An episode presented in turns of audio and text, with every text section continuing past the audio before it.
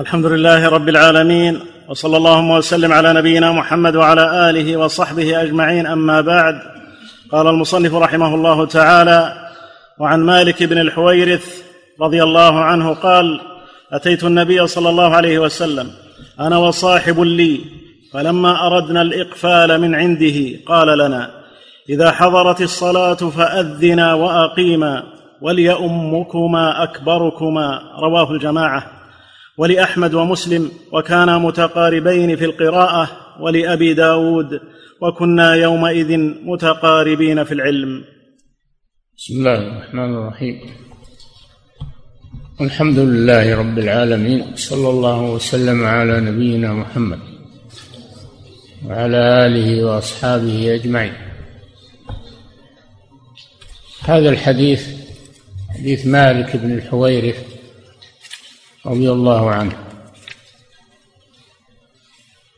وكان قد قدم على النبي صلى الله عليه وسلم هو صاحب له ليطلب العلم من الرسول صلى الله عليه وسلم. ففيه الوفادة لطلب العلم والرحلة لطلب العلم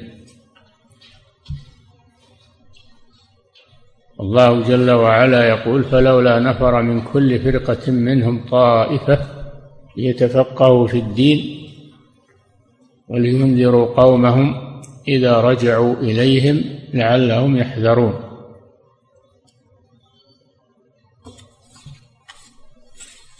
هذا مالك بن الحويرث صاحبه قدم على رسول الله صلى الله عليه وسلم للتعلم.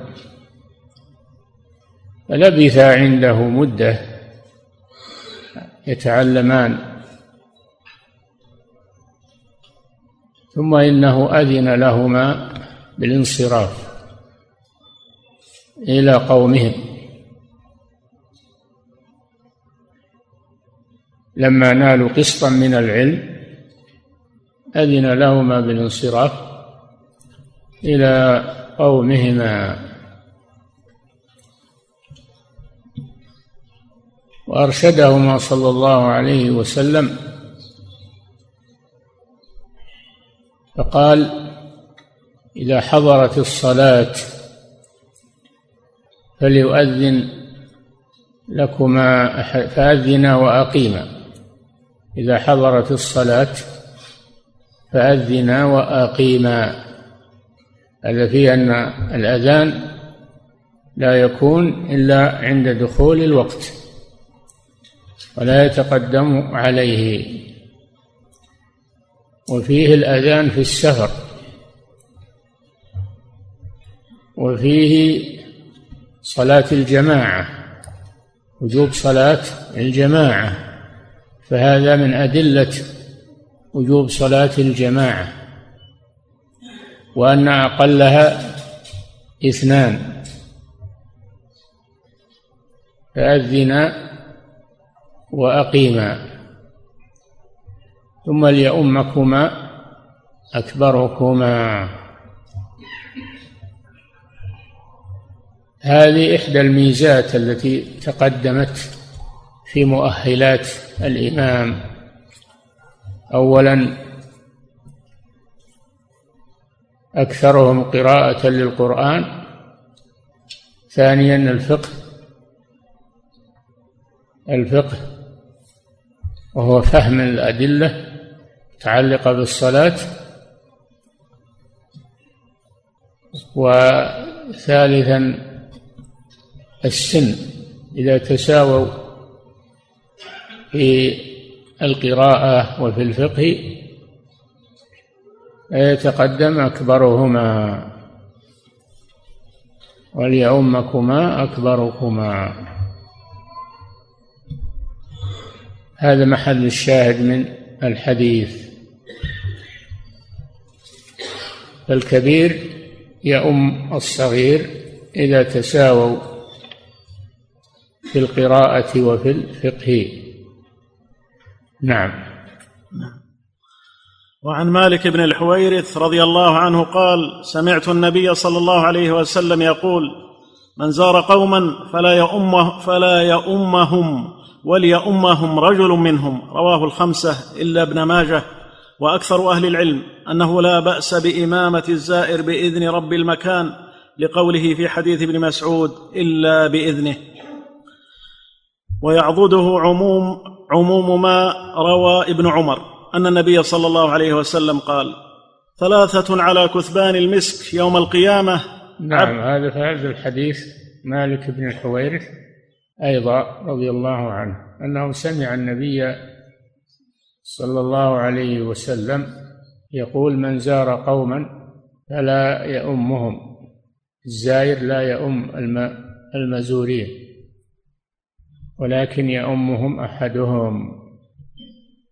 فهذا الحديث يدل على أنه لا يجوز للزائر أن يؤم المزورين في محلهم وأنهم أولى بالإمامة. وهذا مطلق في الحديث ولكن في رواية أخرى في رواية أخرى للحديث إلا بإذنهما.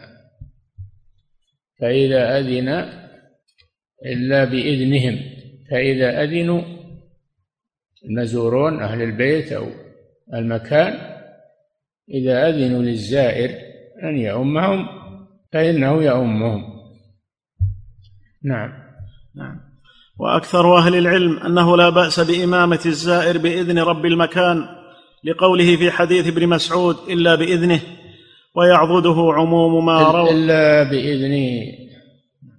فهذا فيه فيه ان أنه يشترط أن يأذن أهل المحل أو أهل البيت للزائر أن يؤمهم فإذا لم يأذنوا لم يجوز له أن يؤمهم. نعم. نعم. ويعضده عموم ما روى ابن عمر أن النبي صلى الله عليه وسلم قال ثلاثة على كثبان المسك يوم القيامة عبد أدى حق حق الله وحق مواليه ورجل اما قوما وهم به راضون ورجل ينادي بالصلوات الخمس في كل يوم وليلة رواه الترمذي. نعم وهذا حديث ابن عمر رضي الله عنه أنه قال أن الرسول صلى الله عليه وسلم قال ثلاثة على كثبان المسك يوم القيامة. الكثبان الشيء المرتفع والمسك نوع من الطيب. معروف. يخرج من دم الغزال. فالغزال إذا عرق اجتمع عرقه في أبطه في وعاء يقال له فأرة المسك ثم يحكه فتسقط هذه هذا الوعاء ويكون بداخله المسك وهو منحدر من دم الغزال. فإن تفق الأنام وأنت منهم فإن المسك بعض دم الغزال يقول الشاعر. على كثبان المسك وهو من أفخر أنواع الطيب وهذا في الجنة. هذا يكون في الجنة. لماذا ارتفعوا على كثبان المسك لأعمالهم الصالحة لأعمالهم الصالحة. ومنها رجل أما قوما وهم به راضون. فهذا فيه دليل على أنه لا يجوز أن يؤم قوما يكرهونه. لا بد من رضا المأمومين عن الإمام فإذا كانوا يكرهونه لم يجوز له أن يؤمهم. ولكن لا بد أن تكون الكراهة بحق يكرهونه بحق لنقص في دينه. لنقص في دينه. أما إذا كانوا يكرهونه لهوى في أنفسهم فهذا لا يلتفت إليه. إذا كانوا يكرهونه لهوى أو حزازة بينهم أو حسد فلا يلتفت إلى هذه الكراهية. إنما إذا كانوا يكرهونه بحق يعني لملاحظة عليه في دينه وأخلاقه لأن الإمام قدوة يكون على أحسن حال لأنه يقتدى به. أما قوما وهم له راضون هذا له فضل عظيم.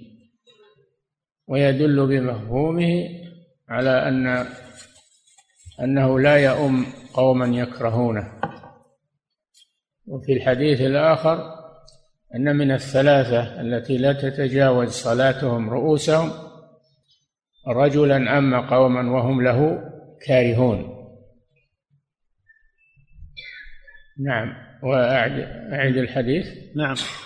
روى ابن عمر رضي الله عنه أن النبي صلى الله عليه وسلم قال ثلاثة على كثبان المسك يوم القيامة عبد أدى حق الله وحق مواليه. هذا الأول. الأول المملوك. عبد يعني مملوك. والمملوك لا شك أن خدمته لسيده وعمله لسيده ملكه فهو عليه حقان. حق لله في عبادته وحده لا شريك له وحق لمالكه سيده. فإذا أدى الحقين حق الله حق سيده يكون من هؤلاء الثلاثة الذين هم على كثبان المسك رفعة لهم وتكرمة لهم. نعم. عبد أدى حق الله وحق مواليه ورجل أما قوما وهم به راضون. ورجلا أما قوما وهم به راضون. هذا يبين الحديث الذي قبله أنه لا يجوز للزائر أن يؤم المزور في مكانه أو في بيته. وأنه إذا رضي المزور أنه لا بأس بذلك. يدخل في قوله وهم به راضون. نعم. ورجل أما قوما وهم به راضون ورجل ينادي بالصلوات الخمس هذا الثالث رجل ينادي كل يوم بالصلوات الخمس. هذا فيه فضل الأذان. في هذا فضل الأذان. وفي فضل الأذان أحاديث كثيرة منها المؤذنون أطول الناس أعناقا يوم القيامة ومنها أنه يشهد له كل ما من بلغه صوته من الحجر والشجر و يشهد له يوم القيامة مدى صوته. الأذان فيه فضل فيه فضل عظيم. قد اختلف العلماء أيهما أفضل الإمامة أو الأذان؟ بعضهم فضل الأذان على الإمامة بعضهم بالعكس فضل الإمام على الأذان لأن الرسول صلى الله عليه وسلم كان إمام قوم إمام المسلمين. صلي بهم. هي أفضل. على كل حال هذا فيه فضل الأذان. نعم. نعم. إذا أخلص المؤذن نيته لله.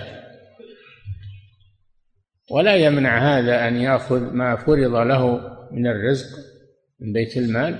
لا يمنع هذا. المدار على النية. وإذا أخذ من بيت المال فهذا شيء له ولغيره وهو يحتاج إليه أيضا ولا ينقص أجره إن شاء الله. أما إذا لا إنه يقصد الراتب ويقصد المكافأة ولو لم يعطى مكافأة لم يؤذن هذا ليس له أجر. نعم. نعم. ورجل ينادي بالصلوات الخمس في كل يوم وليلة رواه الترمذي. نعم. وعن أبي هريرة وفيه, وفيه ان أن كل الصلوات ينادى لها اليوم والليلة. نعم. وعن أبي هريرة رضي الله عنه عن النبي صلى الله عليه وسلم قال لا يحل لرجل يؤمن بالله واليوم الآخر أن يؤم قوما إلا بإذنهم ولا يختص نفسه بدعوة دونهم فإن فعل فقد خانهم. رواه أبو داود. نعم لا يحل لرجل أن يؤم قوما إلا بإذنهم. لا يحل بمعنى يحرم. أنه يحرم أن يؤمهم بغير إذنهم. هذا كما سبق يدل على أنه لا بد من الإذن من المأمومين وأن يرضوه ويقدموه. إلا الإمام الراتب في المسجد الإمام الراتب في المسجد هذا له خاصية. أما عند التقديم عند التقديم اجتمع ناس رادوا أن يقدموا أحدا فلا يتقدم أحد إلا بإذنهم إذا قدموه تقدم وصلى بهم إذا لم يقدموه فهو واحد منهم. ليس له آه، خاصية دونهم بالإمامة. نعم. نعم. ولا يختص نفسه بدعوة دونهم. ولا يختص نفسه بدعوة يعني بدعاء. مثل إذا كان يدعو في القنوت في الوتر. إذا كان يدعو في القنوت في الوتر. فإنه يدعو له ولهم فيأتي بضمير الجمع. اللهم اهدنا فيمن هديت وعافنا فيمن عافيت. ولا يقول اللهم اهدني اللهم عافني إلى آخره. فإذا اختص بذلك فقد خانهم. أما إذا كان يصلي وحده أو الدعاء السري في الركوع والسجود يدعو لنفسه. إنما هذا في الدعاء الذي يجهر الذي يجهر به. نعم. نعم. ولا يختص نفسه بدعوة دونهم فإن فعل فقد خانهم رواه أبو داود. إيه نعم لأنهم يؤمنون على دعائه. يؤمنون على دعائه. فلا بد أن يكون أن يكون الدعاء للجميع. ويؤمنون عليه له ولهم. نعم. نعم. باب إمامة الأعمى والعبد والمولى. نعم هذا فيه إمامة هؤلاء. إمامة الأعمى هذا معروف فاقد البصر والعبد الذي هو المملوك. العبد يعني المملوك.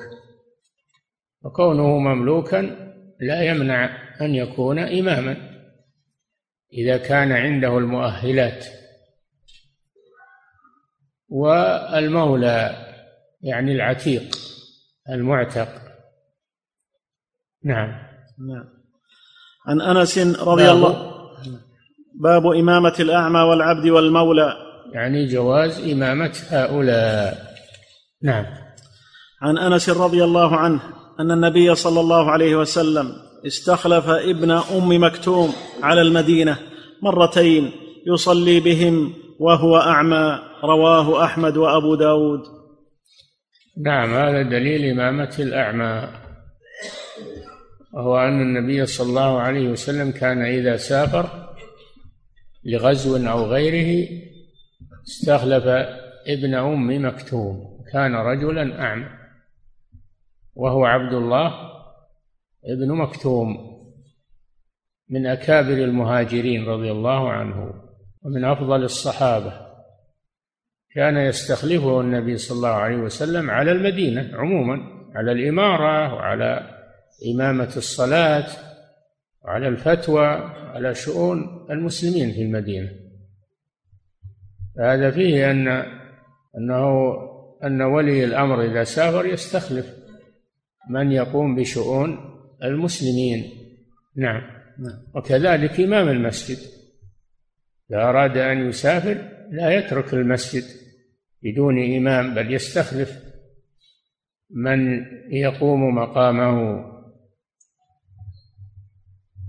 نعم.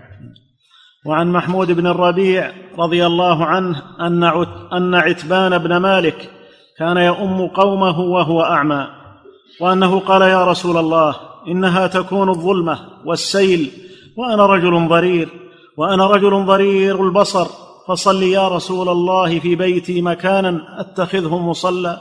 فجاءه رسول الله صلى الله عليه وسلم فقال أين تحب أن أصلي؟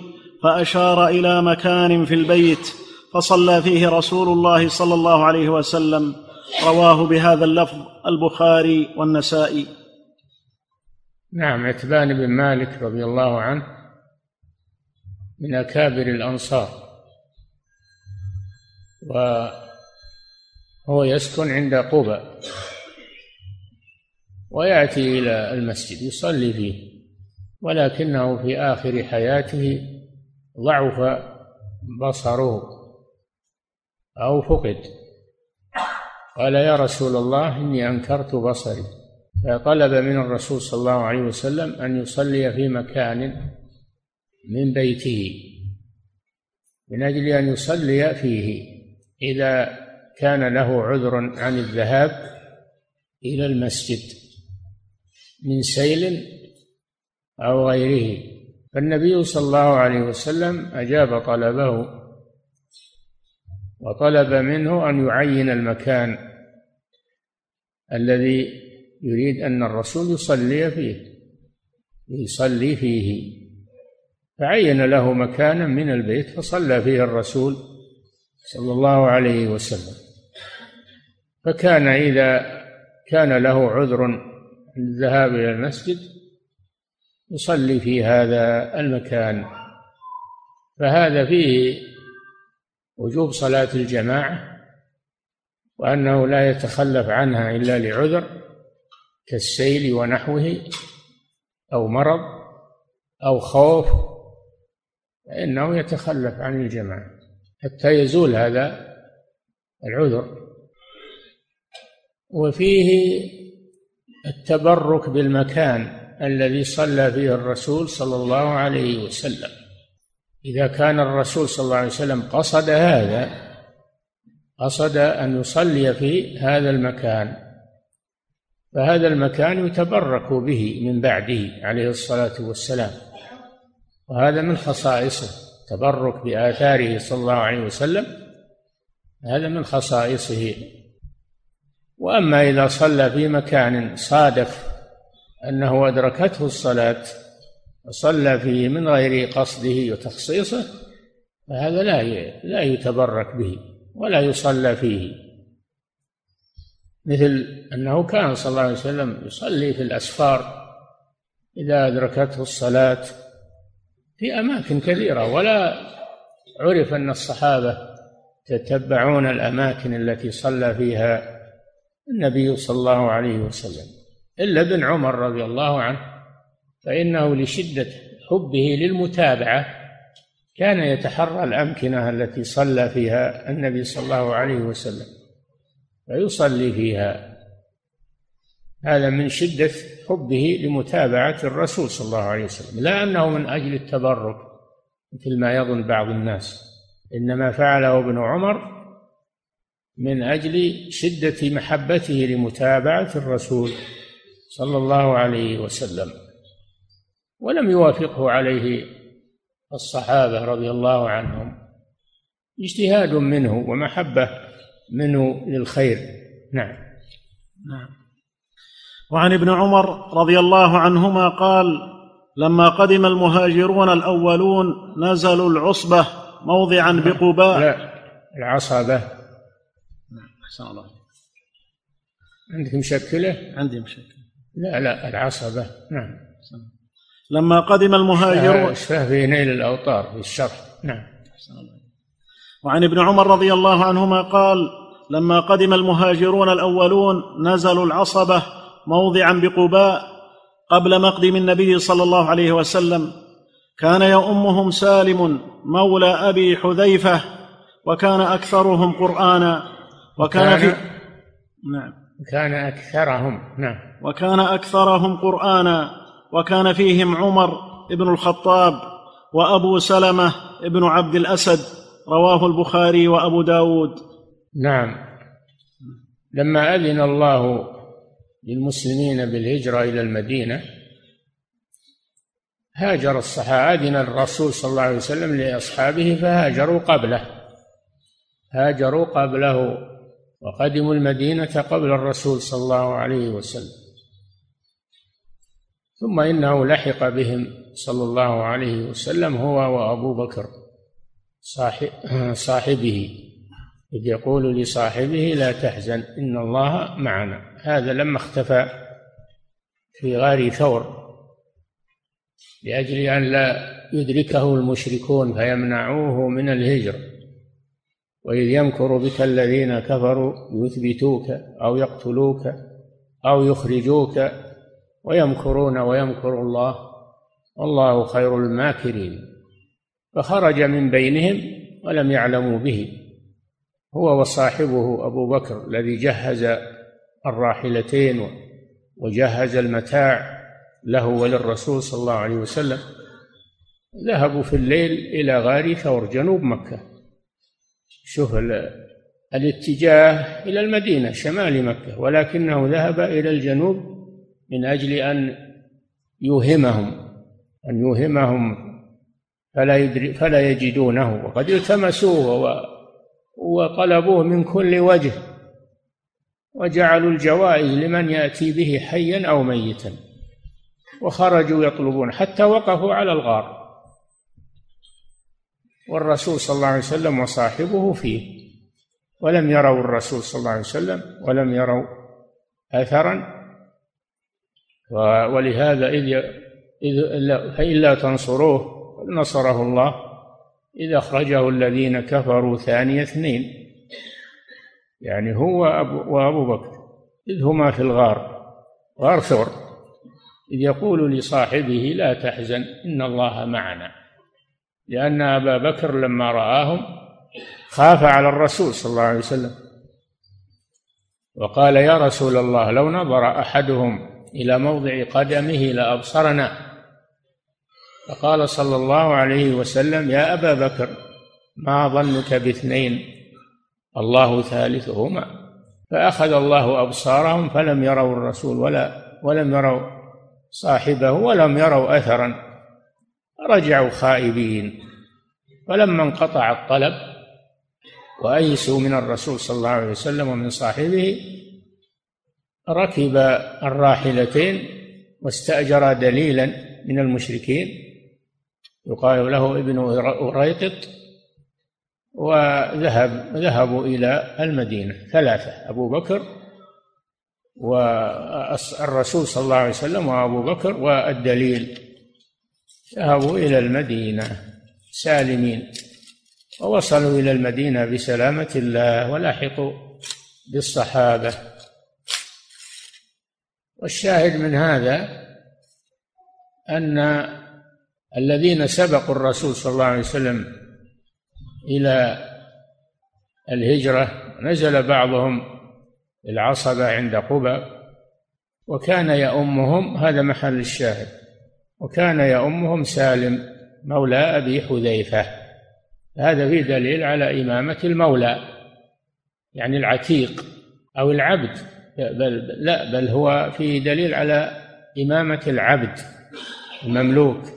لأن لأن سالما رضي الله عنه كان مملوكا لامرأة من الأنصار فاعتقته ولازم أبا حذيفة بن عتبة بن ربيعة لازمه فسمي مولى أبي حذيفة وإلا هو مولى المرأة التي اعتقته.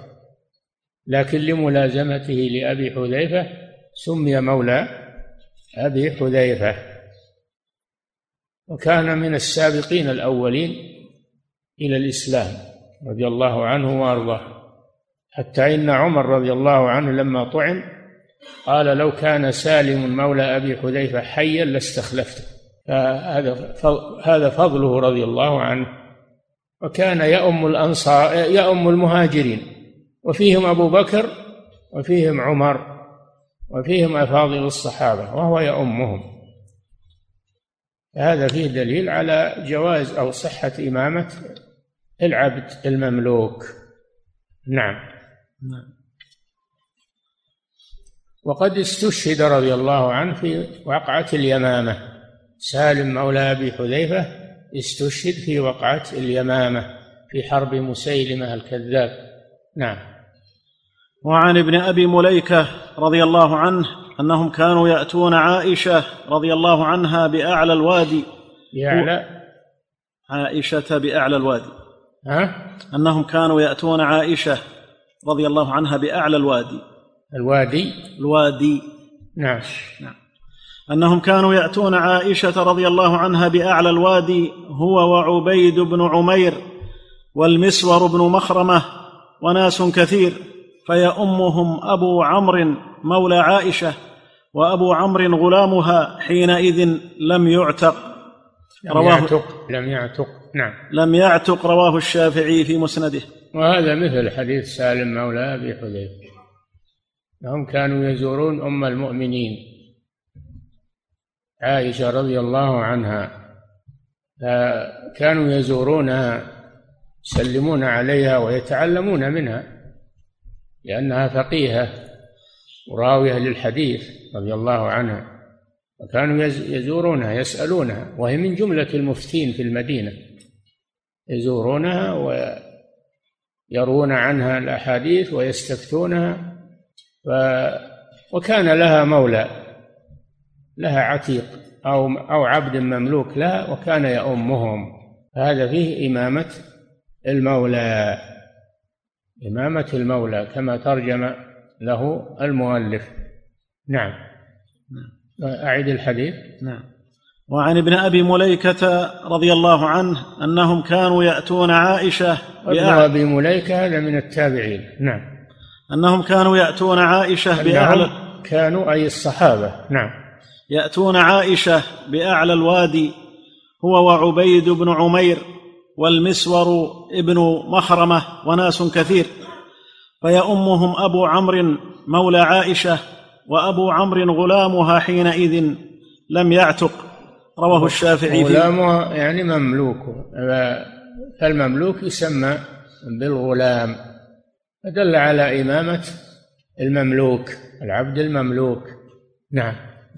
وأبو عمرو غلامها حينئذ لم يعتق رواه الشافعي في مسنده. نعم. باب ما جاء في إمامة الفاسق. الفاسق. هذا بيان الذين لا تجوز إمامتهم أو فيها خلاف. لما فرغ من بيان الذين تصح إمامتهم انتقل إلى بيان من لا تصح إمامتهم. الفاسق الفاسق هو الذي يفعل كبيرة من كبائر الذنوب دون الشرك. هذا يسمى فاسقا دون الشرك. هذا يسمى فاسقا. من الفسق وهو الخروج عن طاعة الله عز وجل ولا يحكم بكفره.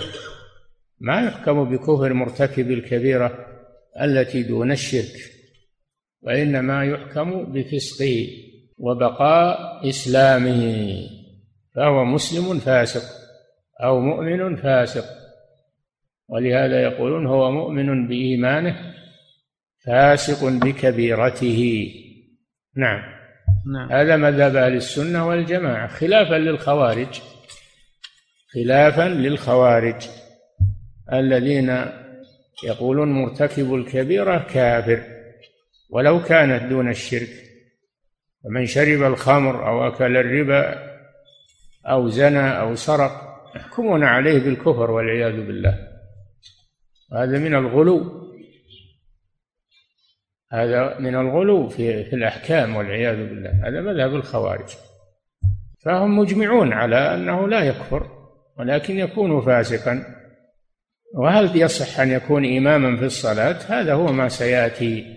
نعم. نعم. باب ما جاء في إمامة الفاسق عن جابر بن عبد الله رضي الله عنهما عن النبي صلى الله عليه وسلم قال لا تؤمن امرأة رجلا ولا أعرابي مهاجرا ولا يؤمن فاجر مؤمنا إلا أن يقهره بسلطان يخاف سيفه وصوته. رواه ابن ماجه. هذه ثلاثة لا نهى النبي صلى الله عليه وسلم عن إمامتهم. الأولى المرأة. لا تؤمن امرأة رجلا. المرأة لا يصح أن تؤم الرجال وإنما ولذلك جعل صف النساء خلف صف الرجال. فلا يجوز أن تؤم الرجال. هذا مذهب جماهير أهل العلم. لا تجوز إمامة المرأة للرجال. أما إمامتها للنساء فلا مانع من ذلك. تؤم النساء فلا مانع من ذلك. أما الرجال فلا ولا تصح إمامتها ولا تصح صلاتهم خلفها. لا تؤمن امرأة رجلا. أما إمامتها لغير الرجال لا بأس.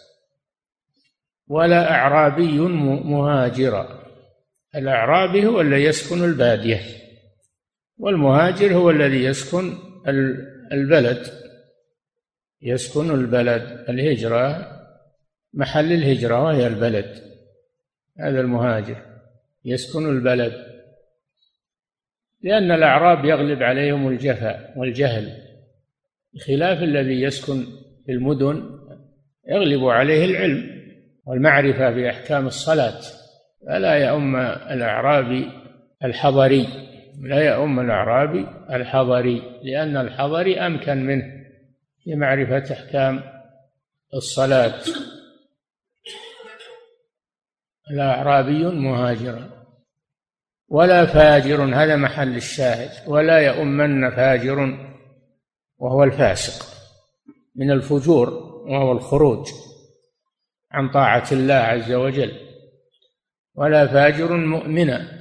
مؤمنا يعني مستقيما على الإيمان ليس عنده كبيرة من كبائر الذنوب. هذا مؤمن كامل الإيمان. أما الفاجر فهو ناقص الإيمان فلا يكون إماما للمؤمن الذي أكمل منه الذي هو أكمل منه إيمانا. هذا الحديث يدل على منع إمامة الفاسق وهو محل الشاهد للباب. وقد اختلف العلماء في إمامة الفاسق فمنهم من يقول أولا نعلم أولا نعلم قبل هذا أن الفاسق إذا كان ولي أمر فإنه يصلى خلفه ولو كان فاسقا أو فاجرا. ما لم يخرج من الدين لأجل جمع الكلمة وهذا لأجل جمع الكلمة وإظهار السمع والطاعة لولي الأمر. كان الصحابة يصلون خلف الفسقة كالحجاج بن يوسف الظالم وغيره أن يصلون خلفهم. كابن عمر كان يصلي خلف الحجاج من أجل جمع الكلمة وإظهار السمع والطاعة وعدم التفرق على ولي الأمر. وهذا فيه الرد على الخوارج الذين يكفرون ولاة الأمور بما دون الكفر وما دون الشرك. يكفرونهم عند أي مخالفة. ويخرجون عليهم بالسيف نسأل الله العافية. كذلك المعتزلة الذين من أصولهم الأمر بالمعروف والنهي عن المنكر ويخرجون على الإمام بزعم أنهم يأمرون بالمعروف وينهون عن المنكر. هؤلاء بغاة والعياذ بالله بغاة. قالوا لهم البغاة. يقاتلون بغاة يقاتلون والخوارج يقاتلون. حتى يستريح المسلمون من شرهم. فهذا محل الشاهد من الحديث للباب. العلماء اختلفوا. منهم من يقول من صحت صلاته صحت إمامته فتشترى فتصح إمامة الفاسق لأنه مسلم وما دام أنه مسلم تصح الصلاة خلفه. وهذا اختاره الشوكاني في في نيل الأوطار وفي غيره من كتبه. لكن الجمهور على أنها لا تصح. إمامة الفاسق لأنه يشترط في الإمام العدالة أن يكون عدلا. لأن الفاسق لا يؤتمن على الصلاة لا تصح إمامته. هذا مذهب الجمهور من أهل العلم وهو مذهب الإمام أحمد وغيره. إلا إذا كان الفاسق ولي أمر. فإنه يصلى خلفه. هذا في عق في في كتب العقائد مذكور. هذا في كتب العقائد أن الإمام يصلى خلفه ولو كان فاسقا أو أو جائرا. صلى خلفه. الفرائض والجمعة والعيد وغير ذلك. نعم. لأجل جمع الكلمة وإظهار السمع والطاعة. نعم. وعن ابن عباس رضي الله عنهما قال قال رسول الله صلى الله عليه وسلم اجعلوا أئمتكم خياركم. اجعلوا. اجعلوا أئمتكم خياركم فإنهم وفدكم فيما بينكم وبين ربكم. رواه الدار قطني. نعم هذا في هذا فيه أن أن الإمامة يختار لها يختار لها أحسن الموجودين في علمه ودينه وفي تقواه وتمسكه لأنها منصب مهم. فهم وفدكم إلى ربكم. فهي منصب مهم يختار لها أمثل أمثل الموجودين فضلا وعلما وتقوى. اختار لها أمثل الموجودين. وهذا يدل على أهمية الإمامة ومكانتها وأنه ما كل يصلح لها. نعم. نعم. وعن مكحول عن أبي هريرة رضي الله عنه قال قال رسول الله صلى الله عليه وسلم الجهاد واجب عليكم مع كل أمير برا كان أو فاجرا والصلاة واجبة عليكم خلف كل مسلم برا كان أو فاجرا وإن عمل الكبائر. رواه أبو داود والدار قطني بمعناه وقال مكحول لم يلق أبا هريرة. مكحول من التابعين. واختلف في روايته عن أبي هريرة هل هي متصلة وإلا منقطعة. على كل حال على كل حال ان أنه يصلى خلف ولاة الأمور. سواء كانوا أبرارا أو فجارا لم يصل فجورهم إلى الكفر يصلى خلفهم جمعا للكلمة ودرءا للفتنة وسدا لباب الخروج على ولاة الأمور. هذا مذهب أهل السنة والجماعة. نعم. نعم. وعن عبد الكريم البكاء قال أدركت عشرة من أصحاب النبي صلى الله عليه وسلم كلهم يصلي خلف أئمة الجور رواه البخاري في تاريخه. نعم. تاريخ البخاري تراجم يعني البخاري تاريخ الرجال يعني ما هو تاريخ الحوادث. تاريخ الرجال له كتاب في الرواة وتراجمهم يسمى بالتاريخ. هذه كتب المحدثين وتواريخ المحدثين ما هي بالأخباريين. كتب المحدثين في تراجم الرجال وسير الرواة. ومن جملتهم إمام المحدثين البخاري. له كتاب التاريخ. وهذا البكة أدرك عشرة من أصحاب النبي صلى الله عليه وسلم يصلون خلف ولاة الأمور. أبرارا كانوا أو فجارا. وذلك كما أشرنا لجمع الكلمة هو. و آه، عدم التفرق والاختلاف. والرد على الخوارج والمعتزلة. نعم. نعم. باب ما جاء في إمامة الصبي. يكفي. نعم.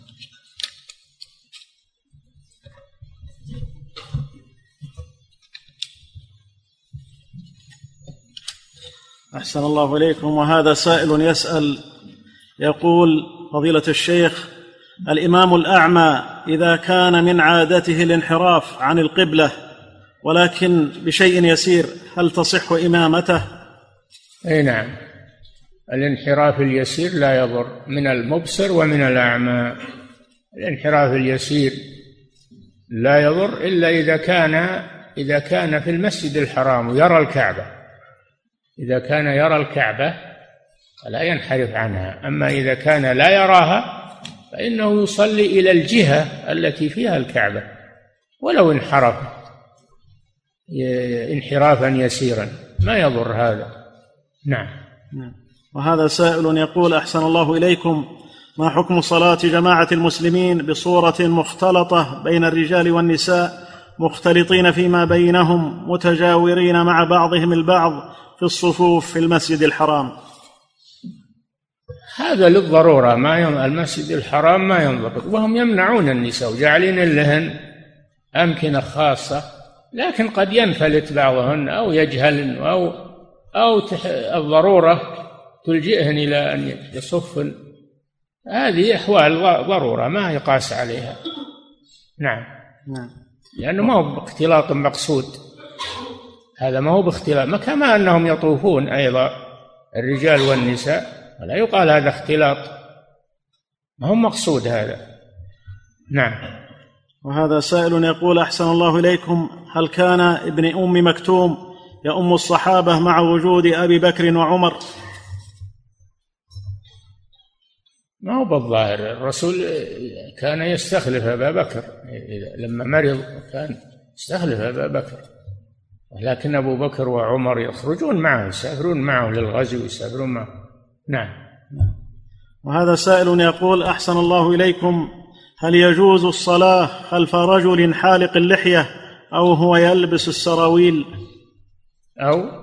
أو هو يلبس السراويل؟ السراويل؟ السراويل حرام. يعني يقصد البنطال ها؟ يقصد البنطال يقصد ها؟ يقصد البنطال. والبنطال ما ما هذا مسلم. ولو لبس البنطال ولو لبس السراويل وستر العورة. صلى خلفه صلى خلفه لكن ينصح عن إذا لوحظ عليه شيء ينصح في ذلك. نعم. نعم. أعيد السؤال. يقول هل يجوز الصلاة خلف رجل حالق اللحية؟ حالق اللحية. لا شك إن حالق اللحية أنه فعل محرما وهذه معصية ظاهرة. فلا يجوز أن يقدم للإمامة أو ينصب للإمامة ما يجوز. أما إذا جئت ناس يصلون إمامهم حليق صل معهم ولا تترك صلاة الجماعة. لكن عندك اختيار عند الاختيار تقديم أو تعيين الإمام لا يعين لها. من تظهر عليه المعصية لأنه قدوة. يقتدي به الناس. نعم. نعم. وهذا سائل يقول أحسن الله إليكم قول النبي صلى الله عليه وسلم إذا حضرت الصلاة فاذنا واقيما هل يدل على مشروعية الاشتراك في الأذان والإقامة؟ لا يأذن واحد ويقيم. إي نعم الأذان والإقامة نعم. الأذان والإقامة من أذن فهو يقيم كما قال صلى الله عليه وسلم. أما الإمامة فيكون واحد يؤذن واحد يقيم. نعم واحد يصلي. يكون واحد يؤذن ويقيم وواحد يصلي ويأم. نعم. وهذا سائل يقول أحسن الله إليكم هل الإسبال من الكبائر وهل يصلى خلف من يسبل ثيابه؟ الإسبال من الكبائر لأن الرسول صلى الله عليه وسلم توعد عليه بالنار. ما كان أسفل الكعبين فهو في النار وكل ذنب توعد عليه بالنار فهو من الكبائر. هذا من ضوابط الكبيرة. عند الاختيار لا يقدم المسبل أما إذا جئتهم يصلون إمامهم مسبل صل معهم ولا تترك صلاة الجماعة. نعم. وهذا سائل يقول أحسن الله إليكم هل يؤخذ في الاعتبار لو أن الناس يكرهون الإمام من أجل صوته؟ من أجل إيش؟ من أجل صوته. الصوت ما هو باختياره. الصوت ما هو باختياره. الصوت منحة من الله سبحانه وتعالى. فلا فلا تعتبر هذه الكراهة مانعة من إمامته. نعم. وهذا سائل يقول أحسن الله إليكم. ما العمل عندما يرفع الإمام من الركوع دون الجهر بسمع الله لمن حمده وسجد ولم يسمعه المأمومين؟ يقومون إذا يقومون ويعتدلون ويقول ربنا ولك الحمد ويلحقون به في السجود. نعم.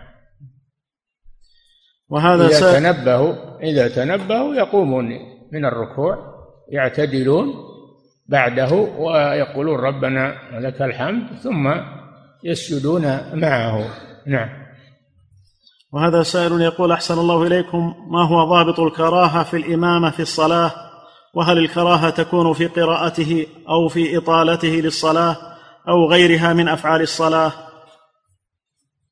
الكراهة في أمور الدين. إذا كان عنده شيء تقصير في أمور الدين.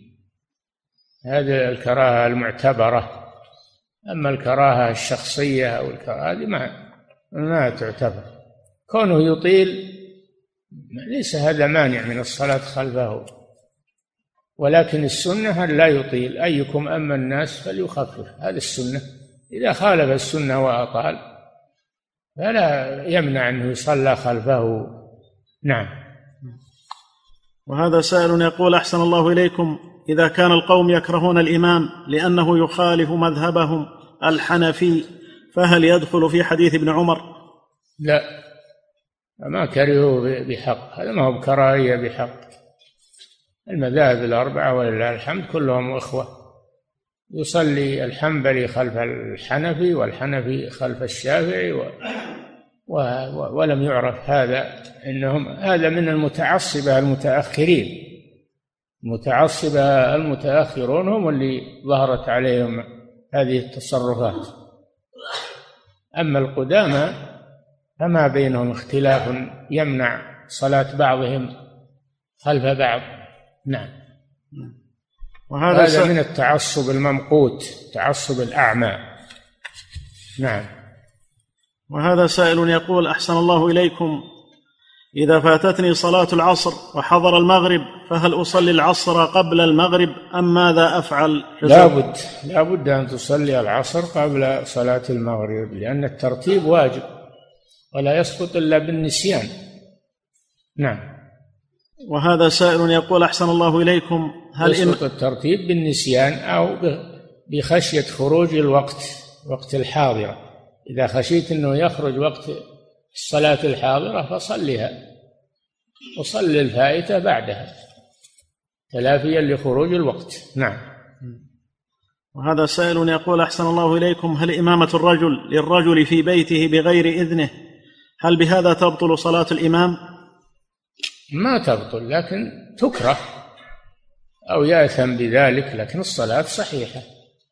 إذا توافرت شروطها وأركانها وواجباتها فهي صحيحة. نعم.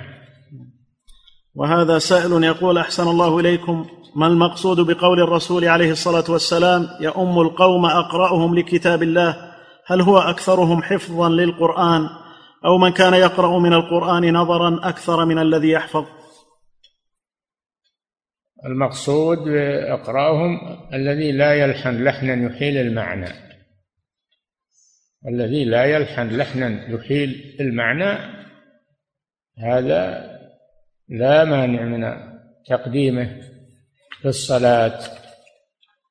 أقرأهم يعني أضبطهم أضبطهم قراءة.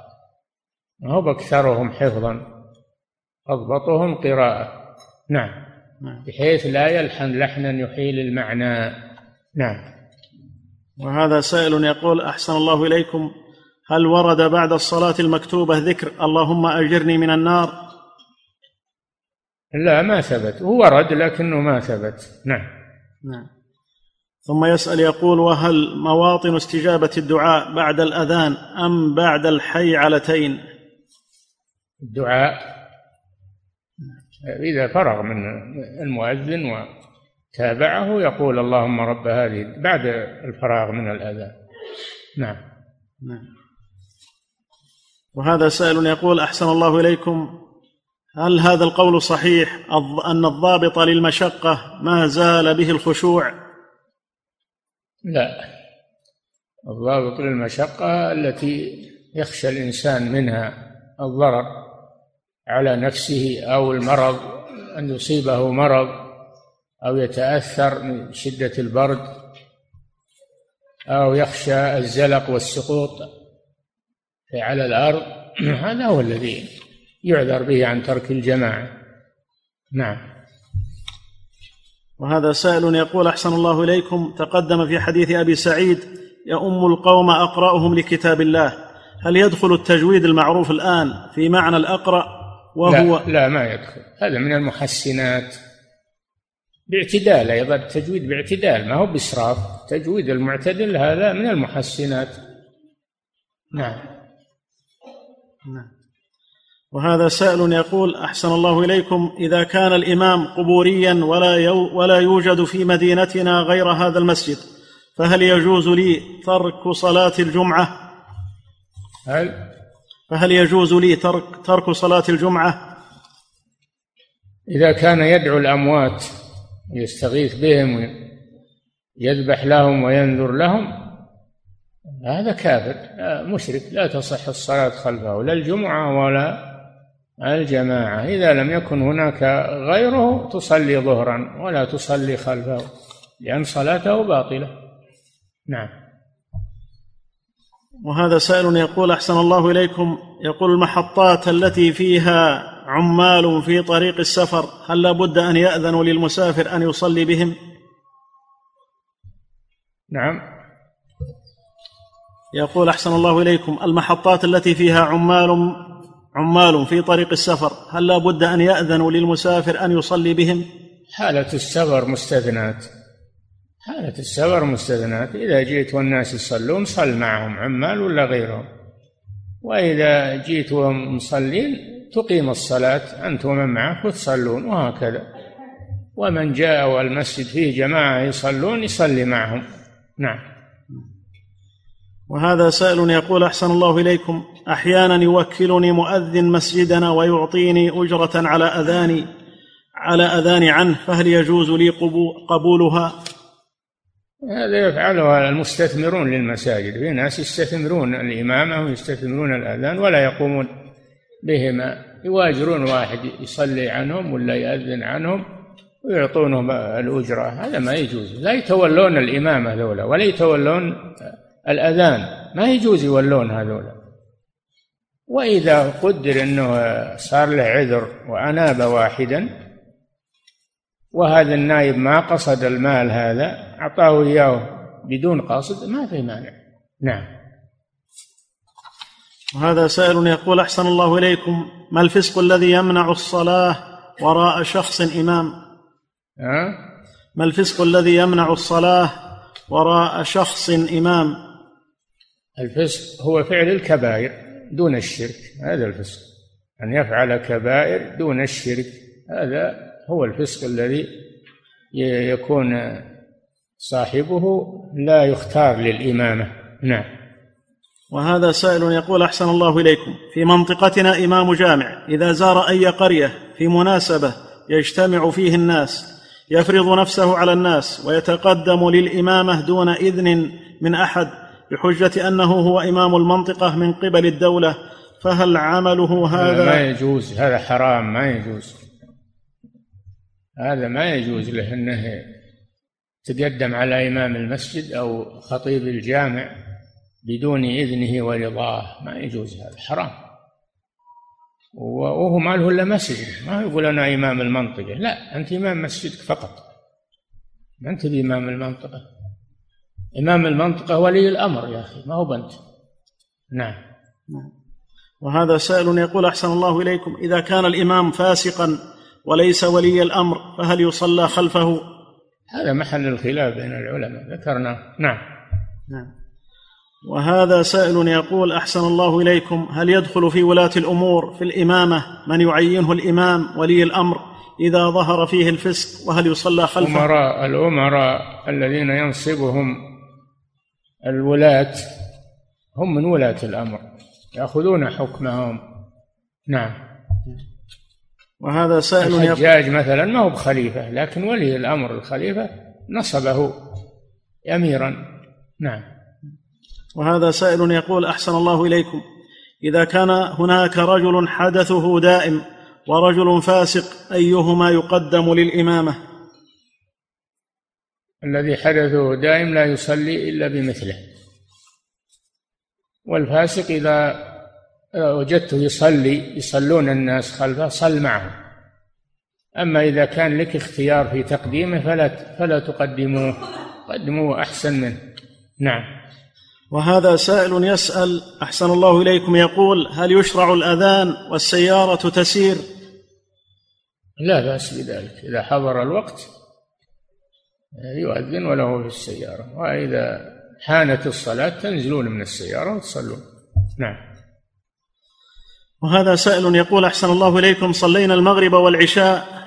جمعنا لأننا مسافرون في مسجد على الطريق فلما انتهينا من صلاة العشاء جاء أحدهم وأذن لصلاة العشاء لدخول وقتها عندهم. فما العمل؟ هل نبقى لنصلي معهم العشاء أم نخرج؟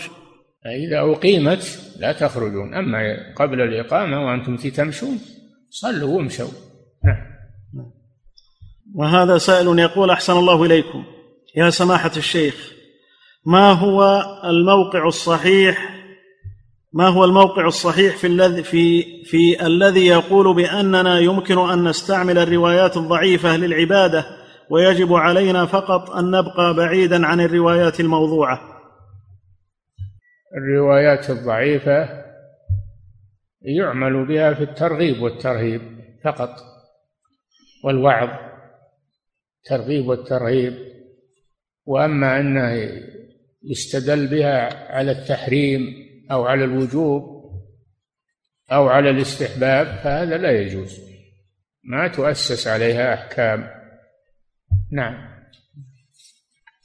وهذا سائل يقول أحسن الله إليكم. ما حكم اتخاذ غار حراء مصلى كما هو حاصل اليوم وجعل فيه منارة وسجادات يصلون الناس فيه جماعات وفرادا هذا فعل القبوريين والمبتدعة. ما جعل هذا بإذن بإذن أهل البلد وبإذن ولي الأمر وبإذن العلماء إنما يفعل هذا أغلبهم من الباكستان ومن الأعاجم. هم وضعوا هذه الأشياء. ولا ولا يصلى فيه. ما كان النبي صلى الله عليه وسلم يذهب إليه بعد البعثة. ابدا ما ذكر إنه ذهب إليه بعد البعثة ولا صلى فيه بعد البعثة. إنما كان هذا قبل البعثة. كان يختفي عن قومه ويبعد عن عبادة الأصنام وعن يصلي فيه. يبقى فيه مدة. يتعبد عليه الصلاة والسلام. أما بعد البعثة ما ذهب إليه ولا إلى غار إنما ذهب إلى الغارين للحاجة وقت الحاجة. فلما زالت الحاجة لم يكن يذهب إليهما. ما كان يذهب إليهما تعبدا وقصدا إنما كان يفعل هذا للحاجة. فلما زالت الحاجة ما كان يذهب إليهما. نعم. وهذا سائل يقول أحسن الله إليكم. في منطقتنا إمام جامع معين من قبل الدولة وهو رجل مسبل ويحلق لحيته فهل في, في إيش؟ في منطقتنا إمام جامع معين من قبل الدولة وهو رجل مسبل يحلق لحيته فهل نصلي خلفه؟ راجعوا جهة المساجد ويبدلونكم بإمام أحسن. وإذا لم يمكن هذا شوفوا مسجد آخر. إمامه مستقيم وصلوا خلفه. نعم. نعم. وهذا سائل يقول أحسن الله إليكم إمام يصلي الفجر بمقدار سورة التحريم فهل هذا من الإطالة في القراءة أم من الإخلال؟ لا هذا متوسط. هذا من المتوسط لا بأس. نعم. وهذا سائل يقول أحسن الله إليكم ما حكم صلاة الاختلاط بين الرجال والنساء في صف واحد في مسجد غير المسجد الحرام؟ ما حكم إيش؟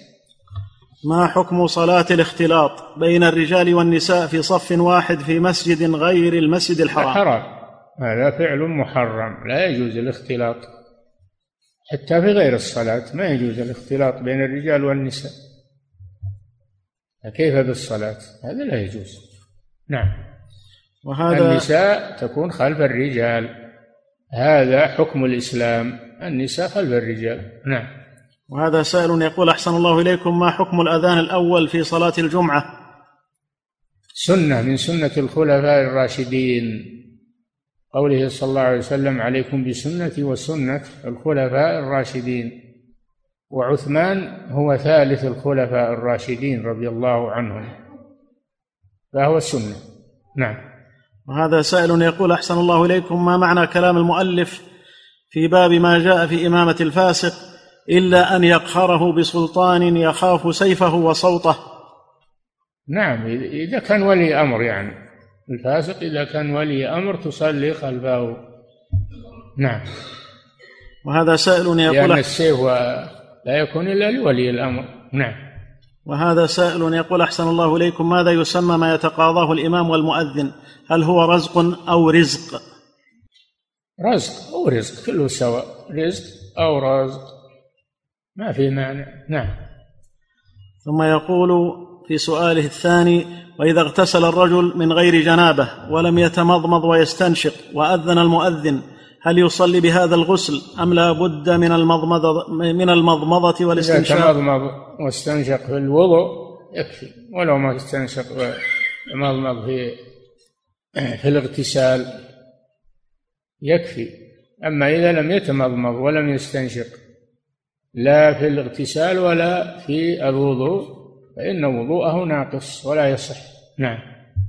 وهذا سائل يقول أحسن الله إليكم هل تجوز الصلاة وراء من يكفر الحكام أو يدعو للمظاهرات أو الصوفية؟ هذا مذهب الخوارج. ولا يصلى خلف الخوارج. نعم. وهذه سائلة تقول إذا كانت امرأة تعلم ابنها الصغير على الصلاة ها؟ إذا كانت امرأة تعلم ابنها الصغير على الصلاة وتصلي معه فريضة فكيف تصنع؟ صلي معها خليه يصلي إلى جنبها يقتدي بها لأن هذا تعليم ولا الصبي ما عليه صلاة مفروضة. صلاة نافلة. نعم. وهذا سائل يقول هل يجوز الترتيل في الأذان؟ ها؟ هل يجوز الترتيل في الأذان؟ تحسين الصوت بالأذان. نعم مطلوب تحسين الصوت بالأذان. قال صلى الله عليه وسلم فإنه أندى منك صوتا. يعني أحسن يحسن الصوت بالأذان. نعم. وهذا سائل يقول أحسن الله إليكم حديث لا يؤمن أعرابي مهاجر يعني من يسكن في الحضر. هل هو هل هذا في زمن النبي عليه الصلاة والسلام؟ هذا عام هذا عام. لأن الأعرابي يكثر جهله بالأحكام الشرعية خلاف اللي يسكن الحاضرة فإنه أقرب إلى معرفة الأحكام الشرعية. نعم. وهذا سائل يقول أحسن الله إليكم. يقول أنا لست مؤذنا رسميا ولا إماما ولكن عند غياب المؤذن أو الإمام بعض الأوقات أوكل في الإمامة والأذان فهل يكتب لي أجر الإمامة والأذان مثل أجر الإمام والمؤذن الراتب؟ إن شاء الله إن شاء الله. نعم. وهذا سائل يقول أحسن الله إليكم هل كل فاعل منهي منهي عنه نهى عنه النبي صلى الله عليه وسلم يعتبر فاعل فاعل لكبيرة؟ هل هل كل فاعل لمنهي نهى عنه الرسول عليه الصلاة والسلام يعتبر فاعلا لكبيرة؟ لا يعتبر محرما. الكبيرة لها ضوابط يا أخي.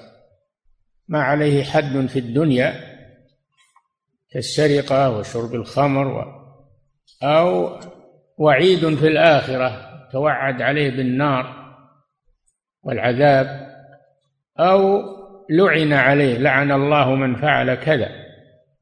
هذا يكون كبيرة. نعم. وهذا سائل يقول أحسن الله إليكم. ما الفرق بين البغاة والخوارج؟ البغاة؟ والخوارج. الخوارج يعتقدون إباحة دماء المسلمين ويكفرونهم الخوارج لا يكفرون المسلمين. لا يكفرون المسلمين. ولكنهم يستبيحون الخروج على ولي الأمر بالمعاصي إذا حصل عنده معصية من المعاصي يخرجون عليه وهم لا يكفرونه ما يكفرون ولي الأمر لكن ينقضون عصا الطاعة فقط. نعم. وهذا سائل يقول أحسن الله إليكم. في الحديث رجل ينادي بالصلوات الخمس هل يشترط لهذا الفعل أو لهذا الفضل أن يكون مؤذنا مدى العمر أم مدة ليست قليلة؟ كل شيء بأجره إذا أذنت مدى العمر فهو أكمل أجرا وإذا أذنت يوم لك أجر يوم إذا أذنت شهر أو سنة كل له أجره يا أخي. نعم. وهذا سائل يقول أحسن الله إليكم. إذا أتيت الجماعة وهم في التشهد الأخير فهل أصلي معهم أم أصلي مع الجماعة الثانية؟ إذا كان في جماعة ثانية صل معهم. نعم.